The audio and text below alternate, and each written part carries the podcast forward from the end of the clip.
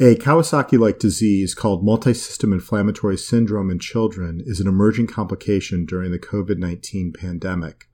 I'm joined today by ASN Treasurer Keisha Gibson. Dr. Gibson is Clinical Associate Professor of Medicine and Pediatrics and Chief of Pediatric Nephrology in the Division of Nephrology and Hypertension at the University of North Carolina at Chapel Hill. She is also the Vice Chair of Diversity and Inclusion for the Department of Medicine. Keisha, thank you for joining me today. Well, thank you for having me. So, what is Kawasaki disease, also known as Kawasaki syndrome? So Kawasaki disease is um, actually a pretty rare um, inflammatory syndrome that uh, many of us in pediatrics have seen, um, primarily when we're working in general pediatrics. Um, this is classified as a vasculitis, and in kidney land, I think that m- many of us are more familiar with the vasculitis syndromes that affect small blood vessels like ANCA vasculitis and um, and in IgA vasculitis. Um, but this is a disease that affects medium-sized blood vessels.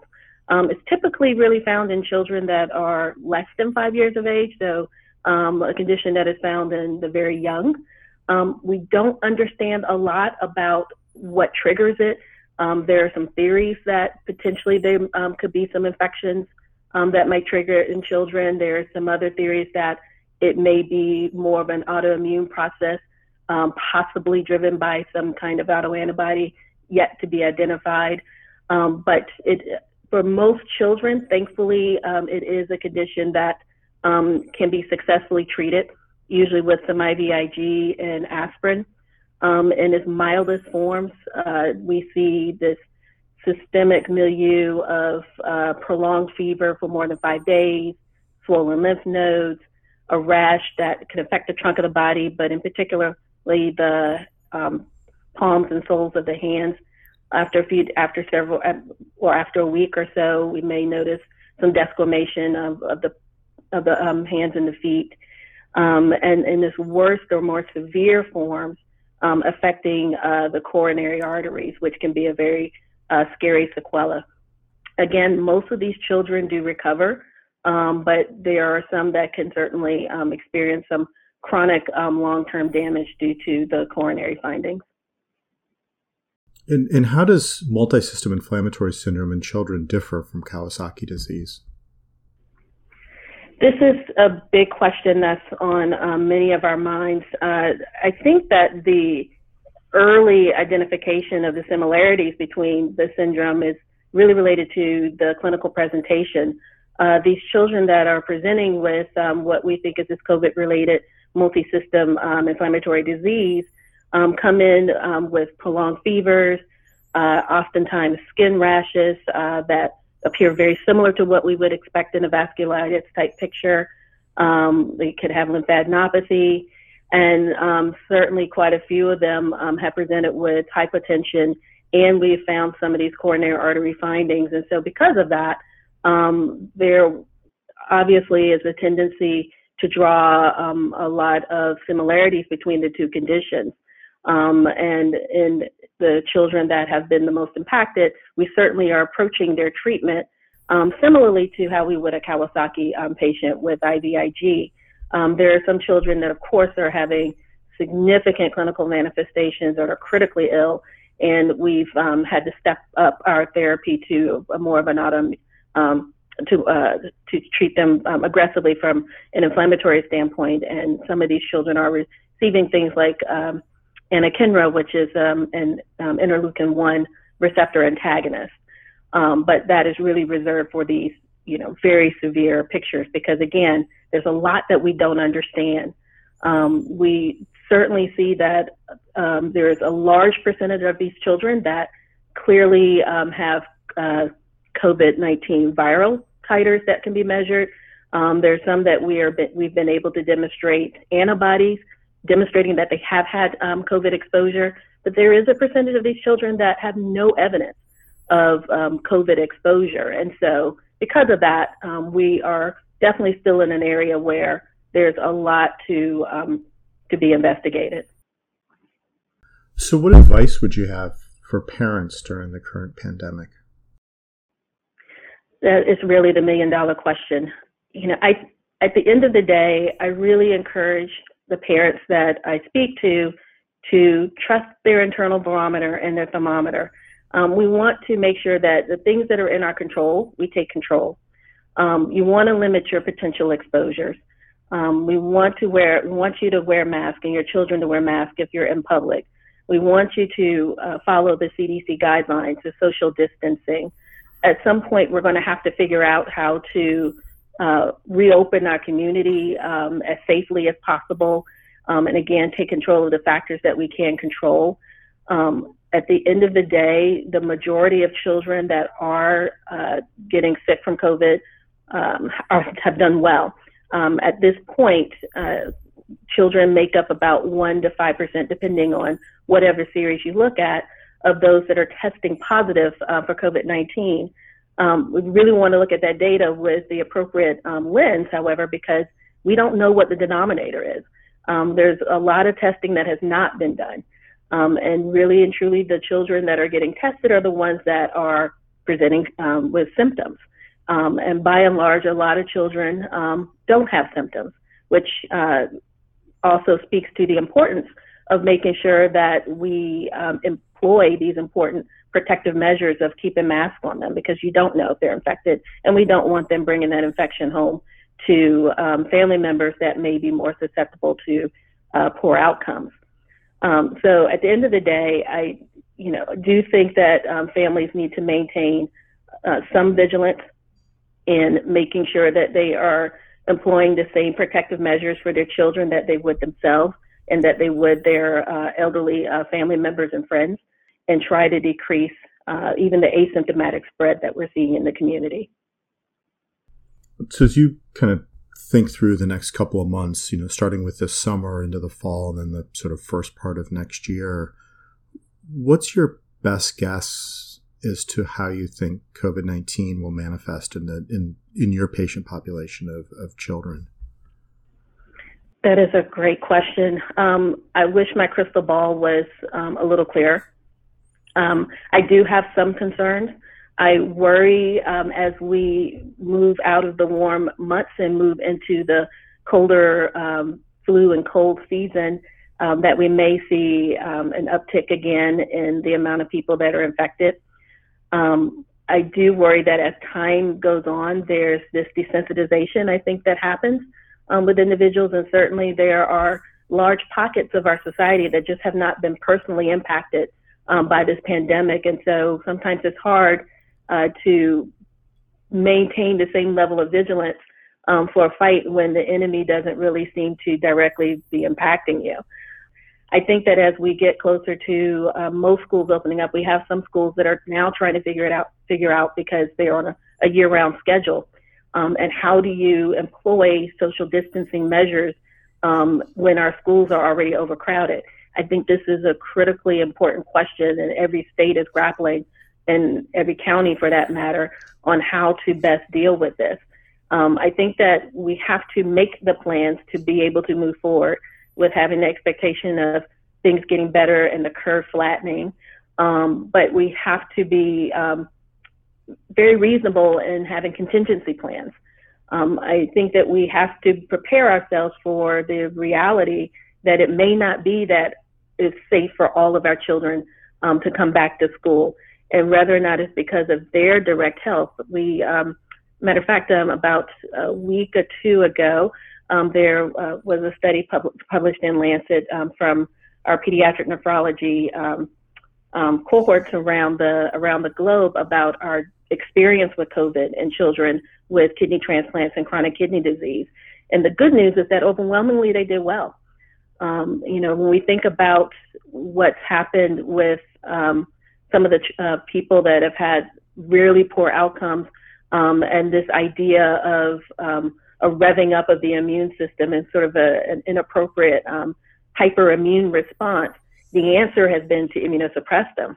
Well, a lot of our children with glomerular diseases or kidney transplants, um, other diseases that require immunosuppression, you know, could it be, and this is this is not found that we don't know um, whether or not it's helpful. I won't go that far, but what I will say is that the published experience gives us some comfort in seeing that those kids, even those kids, did well. um, with handling um, the virus and, and, and avoiding um, sort of the horrific mortality rates that we've seen. You said you weren't going to speculate, but I, I have to ask the question. I mean, any best guess or any other literature that you've seen to try to explain that phenomenon? Because that's really interesting. No, that's a great. That is a, that is an opportunity, a wide open opportunity for research um, at this point. Um, all we can give you is what's been observed, and what's been observed um, is that the individuals that you would worry the most about from an outcome standpoint and related related to an infectious disease um, have not had outcomes that differ from um, others who are not on immunosuppression. So I think that that's an opportunity for for research. Um, and I think that as a pediatrician that's trying to give parents guidance um, when there's very little evidence-based data um, to drive what we do, um, is at least provide them that some somewhat of that comfort with knowing that overall, ultimately, children tend to do well. Um, again, we want to make sure that we're avoiding exposures. We want to limit the spread um, because even if it doesn't mean that these outcomes, that this exposure is going to directly impact them, we do worry about all the other people that surround them. Yeah, I'm, I'm, struck as I'm listening to you and just thinking about schools and family dynamics and sort of the health of, of your individual children and then the rest of your family, just the sheer number of factors that have to come into consideration here. Um, I, guess I'm curious too, just as, as I as you think about your um, patient population and, and the, the types of diseases and, and syndromes that you normally treat. Um, I'm just kind of curious if you could describe for us um, kind of your typical day or the, t- the types of things that, that you encounter from a from a clinical perspective. And I think one of the things that I enjoy the most um, about being a pediatric nephrologist is really the diversity in um, the ways that we get to interact with our families and the different conditions that we're helping them to manage. Um, on if you were to walk into my clinic and look at the patients I have, you may see a patient who is eight years old and coming in with high blood pressure without an identifiable cause. Um, we take care of a lot of children that have um, conditions that many of my adult colleagues are very uh, used to seeing, things like FSGS, um, IgA nephropathy, um, and other glomerular disorders. Um, we take care, if we were to look at the majority of children with advanced chronic kidney disease, um, the majority of these children are those that were born with congenital anomalies of the urinary tract. Um, so a myriad of different things causing um, problems with uh, urinary obstruction, vesicular reflux, um, renal dysplasia, where they develop uh, um, kidney disease over time. Um, so definitely a wide variety of um, of pathologies that we see in children, and so it is rare for you to find a pediatric nephrologist who doesn't have a, a wide portfolio um, and conditions that they've become very comfortable in managing. You know, it's really interesting. I, I hadn't thought of it from this perspective before, but but as we consider the the federal mandate around advancing American kidney health, and a lot of the discussion we're currently having in terms of one of the goals is is increasing awareness of kidney diseases and reasserting the value of nephrology.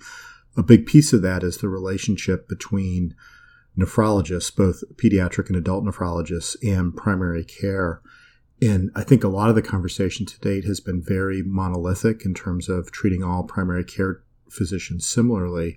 And in listening to you, I realize that that can't be the case with pediatricians, that, that it's a very different conversation with pediatrics than it is, say, with internal medicine or family medicine, um, and, and sort of how we delineate that.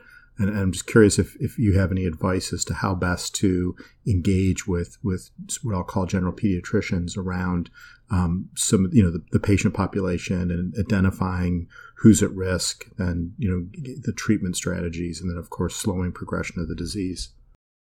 Right. Um, it's definitely um, a challenge. Ultimately, when we look at just numbers, children make up a fraction right now of individuals that are suffering with advanced kidney disease or even end-stage kidney disease um, in this country. Um, having that said, the numbers are certainly growing. Um, so the way I kind of always keep it in the context for myself.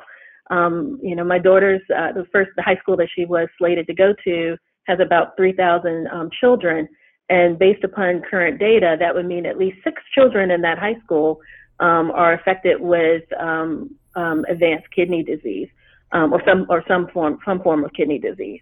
Um, and so when I think about it from that direction, it helps me to understand that that's not zero. Um, and when you start looking at all the high schools and all the schools in the area, you can see how that number quickly grows. And then we think of the number of pediatric nephrologists that are available to help manage those children and think about how sparse we are throughout the country. I mean, there are three countries in the United States right now that have zero pediatric nephrologists. Um, and so we have to rely on our general pediatric colleagues to help us with the management um, of these patients because right now there's just not enough of us um, to make sure that all these kids are getting their frequent um, attention that they need. Um, and so I think identifying ways, number one, helping them to make sure that they're helping us identify these children because oftentimes these diseases, I'm going to take one in particular, like renal dysplasia, um, is something that can go under the radar for a long time. But there are little clues along the way that there's something going on. The kids aren't growing well.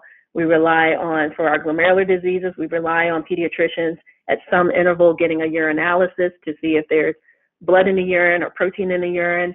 Um, right now, the recommendation from the Amer- um, the American um, Pediatric Society is that every child starting at the age of three gets a yearly blood pressure measurement.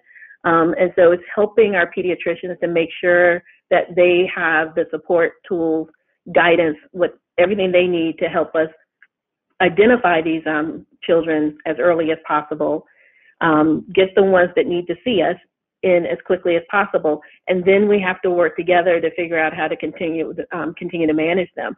Um, because, like I said, there are a lot of states that are um, um, that are very sparse when it comes to numbers of pediatric nephrologists, and the average patient seeing a pediatric nephrologist is traveling quite a distance to come see them. Um, and so, trying to get that frequent routine care that they need um, is truly a burden. and so, any and every way that we can find a partner with our community pediatricians um, is going to um, absolutely be beneficial. So I'm really struck that that there's a huge opportunity in terms of this federal mandate for advancing American kidney health related to both increasing awareness of kidney diseases, but also working directly with pediatrics um, to identify patients early and, and intervene um, and do everything we can to slow progression earlier you had you had mentioned or referenced um, one of the other five goals of the mandate, which is around you know enhancing research, discovery, and innovation through you know NIH, the Kidney Health Initiative, KidneyX, and other other payers. Um, so you know, just using COVID nineteen as an example, there's there's a huge opportunity for uh, you know what I'll call a short term research agenda, but then also a, a broader you know longer term agenda. Um, what about the other three goals? So, so one of the goals is around you know shifting the focus from kidney failure to kidney health. Another was this idea of piloting innovative care delivery models through Medicare, which is which is obviously trickier with this patient population. And then the final goal of the five is increasing um, the rate of transplantation. No, absolutely, those are all critically important um, points of um, the uh, kidney um, care initiative. Um, you know, I think I, I think of this in a few different pots. Um, one of them that you've already mentioned is um, payer coverage. Um, currently, um, our PPS system fails to really meet what we need as pediatric nephrologists to fully take care of our patients. Part of the reason for that is that we are still in a position where we need appropriate evidence-based studies um, to help us fully understand the real cost of taking care of a pediatric dialysis patient well. You know, understanding the extra needs that they have in regards to social work, um, in regards to just the clinical needs, having pediatric lines, for example, um, appropriate fluids, dietitian services, growth is a very important aspect of taking care of our patients. Um, there are lots of different factors that just haven't been formally measured, and so I think that that has to be a component that goes into helping us better understand the cost need. Um, we've already talked a little bit about the workforce issues, and you've already highlighted that as well, uh, which I put hand in hand with awareness of just how pervasive um, kidney disease um, has been, and is not. This is not just an adult disease. Um, this is a disease that often has childhood origins, um, and then most importantly, innovation in making sure that you know any clinical trial that comes along, this uh, especially in, in rare diseases, we need to make sure that the inclusion of children is not an afterthought. We need to make sure that the inclusion of children is the goal with any with any clinical trial, um, therapeutics, um, uh, new equipment, innovations in dialysis. We need to we need to shift our thinking to making sure that inclusion of children is is the goal rather than something that we come back to after the trial has has ended. Um, and so things um, that we're seeing through Kidney X has been absolutely um, instrumental in in helping us to move this forward and to sort of move the needle um, in, in our thinking within this space. So you ended on Kidney X, and you anticipated my final question, which is if if you were um, if you had the opportunity to to launch and, and, let's pretend that the money is not an issue so the money's there you could launch a, a, a prize competition that would benefit um, children with either kidney disease kidney failure or with a kidney transplant what what would your prize competition be? What would the overall sort of goal of the competition be? A couple of things that come to mind. Um, we need innovation for sure in the dialysis space.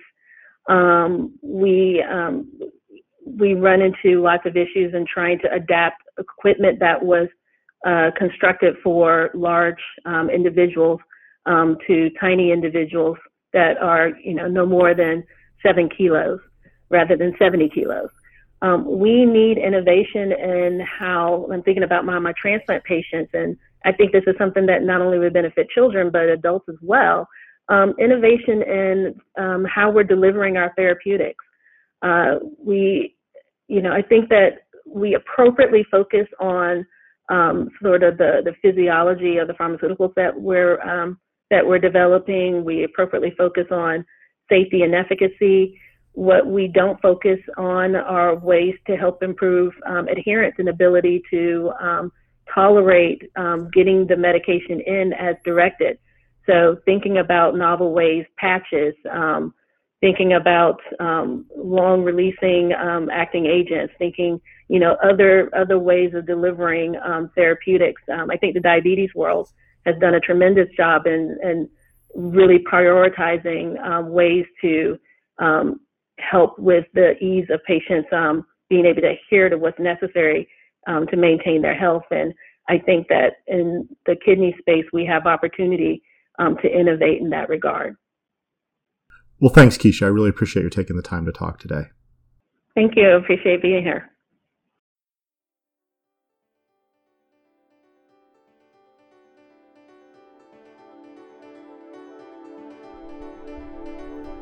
This podcast is copyrighted by the American Society of Nephrology, all rights reserved. All content in this podcast is for informational purposes only and is not intended to be medical advice. This podcast should not be used in a medical emergency or for the diagnosis or treatment of any medical condition. Please consult your doctor or other qualified healthcare provider if you have any questions about any medical condition, or before taking any drug, changing your diet, or commencing or discontinuing any course of treatment. Thank you for listening to this podcast from the American Society of Nephrology.